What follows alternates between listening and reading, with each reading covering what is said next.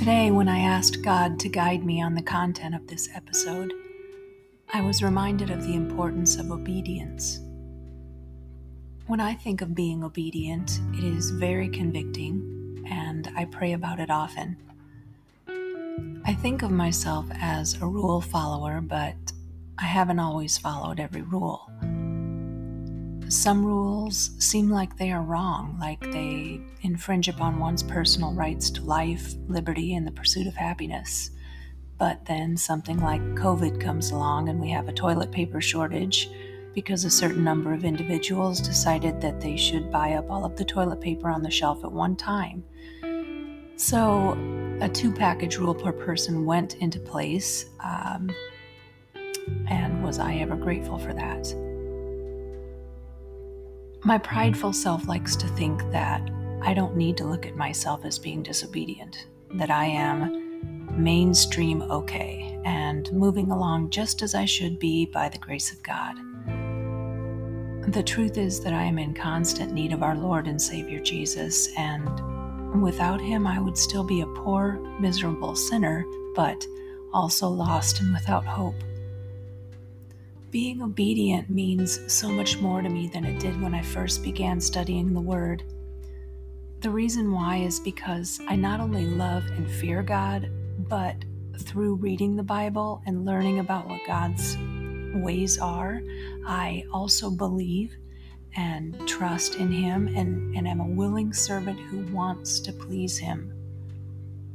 In James 1, verse 22, it says, do not merely listen to the word and so deceive yourselves. Do what it says.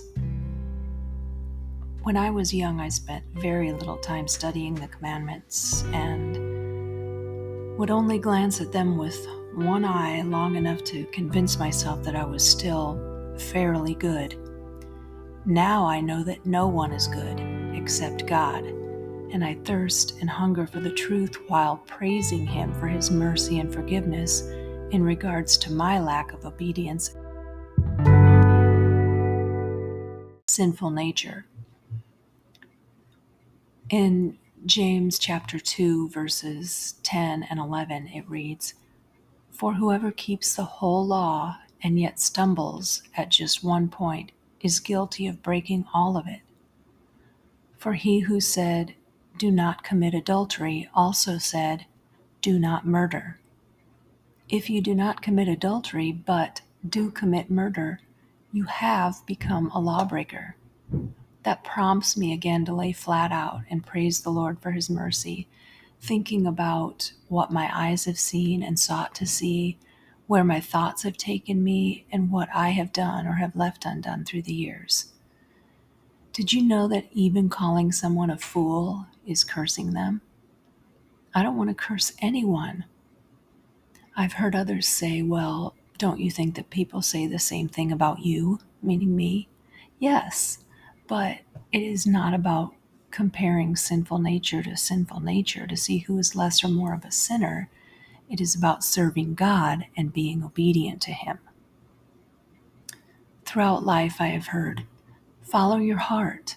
We shouldn't look to our hearts for guidance as though we are God, nor should we lean on ourselves and our own understanding for strength and prosperity.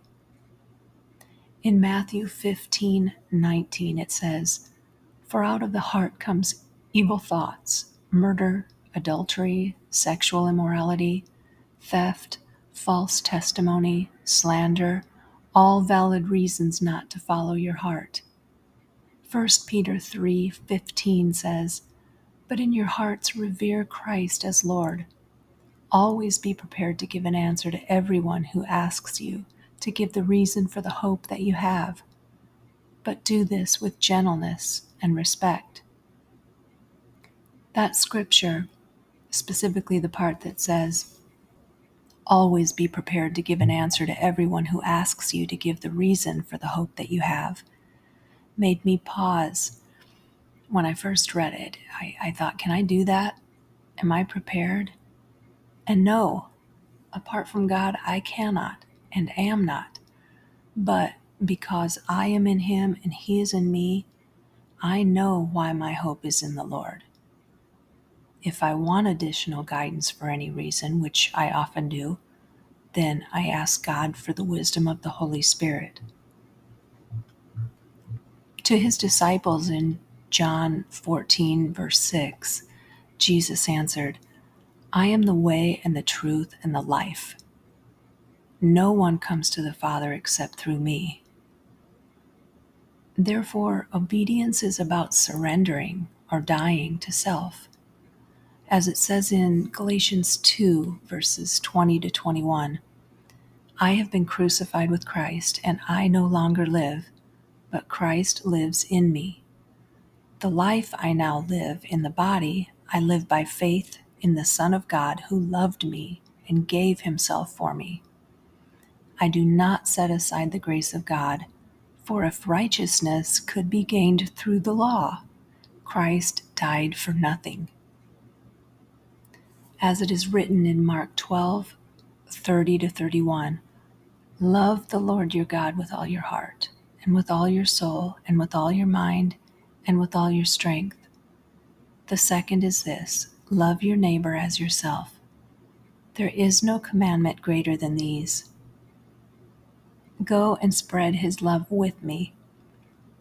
Please follow and share this podcast if you know of anyone who is on a journey with the Lord or who may be struggling and feels alone, or a, a Bible study group or groups who would appreciate a Christian podcast.